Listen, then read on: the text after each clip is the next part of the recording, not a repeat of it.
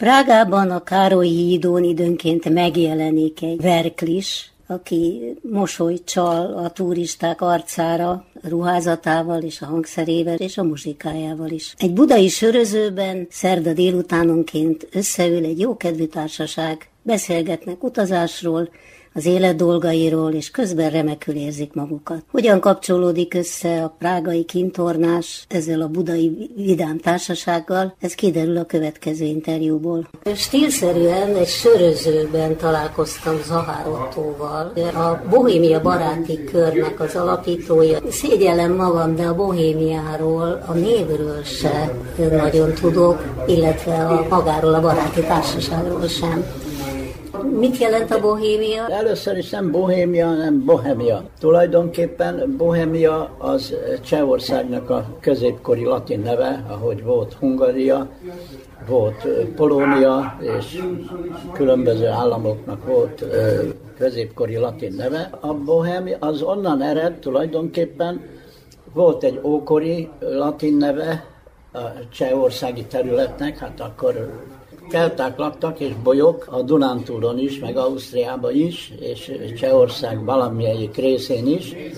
Ez egy a... népcsoport, a bolyok? Igen, igen. Az eraviszkuszok, akik szintén itt Óbudán éltek, és a Aquincummi Múzeumban vannak is olyan sírkövek, ami már római időkben készült. Ezek a eraviszkuszok voltak, meg a bolyoknak volt egy fajtája. A bolyok meg a keltáknak az egyik fajtája. Sokféle vizé volt, Velszi, akkor Gall, mit a római időkben ottan bolyok éltek, nem foglalták el a rómaiak ugye ezt a vidéket, mert ilyen lakatlan, zord hegyvidék volt, de megszületett a név, hogy ez bolyóhemum, tehát olyan hely, ahol bolyok laknak. És akkor ez átment a középkori latinba Bohemiának, miközben ott csehek laktak, de innen átment a csehekre a bőm név, például ugye a németek bőmnek hívják a a csehet, bőm, de ez Bohemia, ez Bohemia, és akkor ez így elterjedt a Csehországon, Bohemia. És Bohémnek van valami köze? Van, van. Ez onnan ered, a cigányok, mikor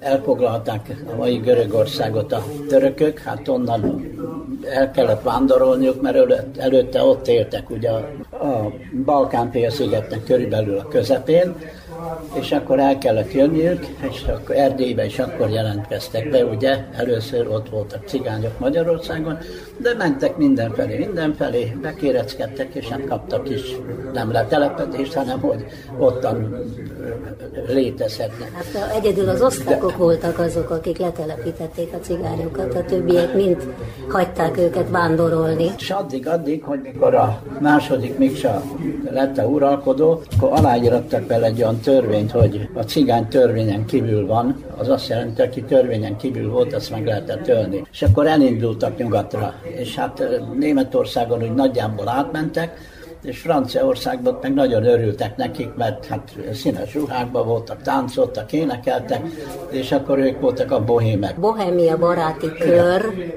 ez mikor alakult, és kik alapították? Ó, hát kérem szépen ennek van egy kis előzménye, amit el kell mondani. 1988 alapítottunk mi, nagyjából azok, akik a Bohémiát alapították, meg néhányan még mások, egy Amikus nevű egyesületet, ami... Barátság? Ami, Amikus, igen, hát volt egy ilyen vonat, akkor erről Ez ment éjszaka, ugye? Igen, igen, igen, igen, Prágáig ment így van, pontosan. Na hát ezzel sokat jártunk, és ez volt a név, és ez hát a szlovák és a cseh kultúra barátainak a köre volt, mivel akkor még volt Csehszlovákia, mert a 88. szeptemberében volt, hogy megalakultunk. A 89-ben szerveztem én egy ilyen északcseh utat, busszal mentünk, akkor egy vizitúrát a Modvára, mert az a specialitásunk, a vizitúra.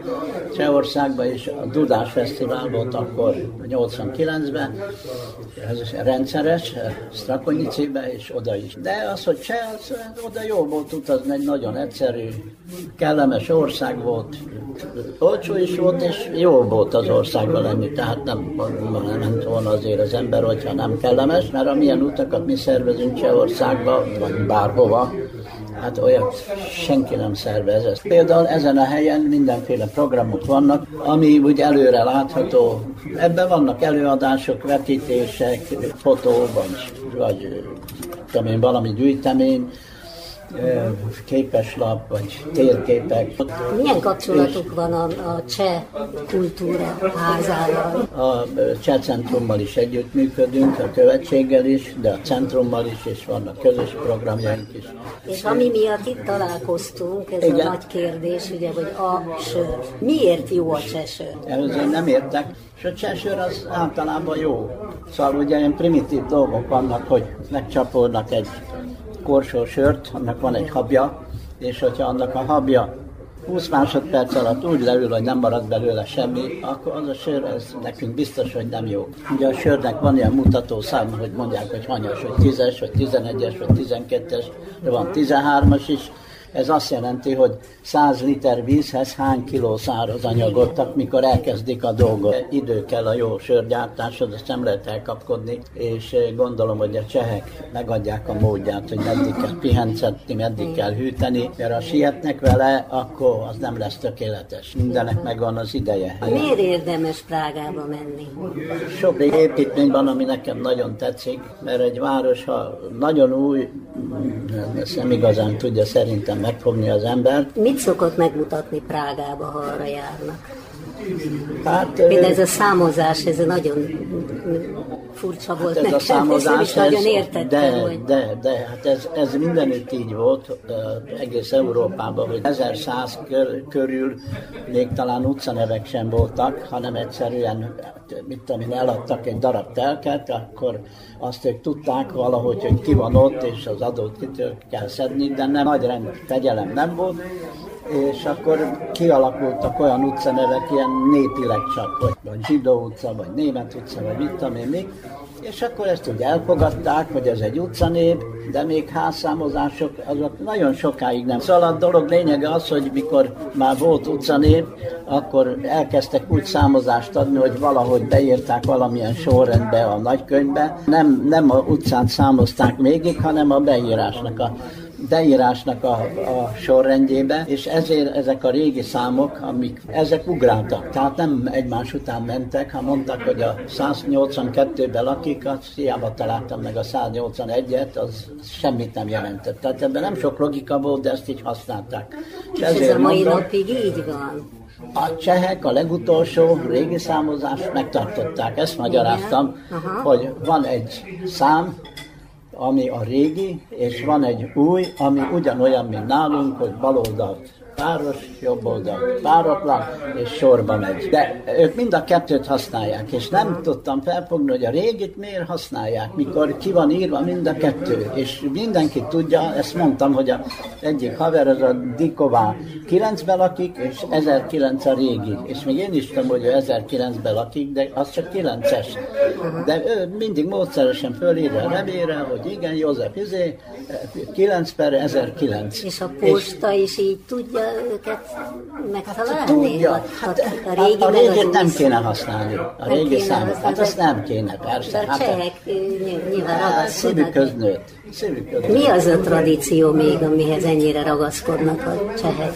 Hát Isten tudja, ők például, hogy mondjam, elevenebb és élénkebb közösségi életet élnek, az teljesen biztos. Tehát egy csekkocsmában ott nem biztos, hogy csak a szűk csoportok vannak, akik bejönnek, azok külön-külön, vagy egyedül ott iszik, vagy eszik magába, hanem ott mindig összeverődnek ilyen baráti társaságok, és úgy mennek, hogy na hát akkor ma este találkozunk. És én voltam egy kisvárosban, Tina Dültabóban, hogy volt egy kocsma, a Naruskú, és mikor nyár volt, akkor oda egy csomó filmes, meg nem tudom mi, mert azon kedvelt hely volt a Tinder főtavon, kicsi hely, és ott órákig komoly dolgokról, hát annyira nem értettem, hogy mennyiben, komoly dolgokról beszéltek és vitatkoztak, és tudtak vitatkozni.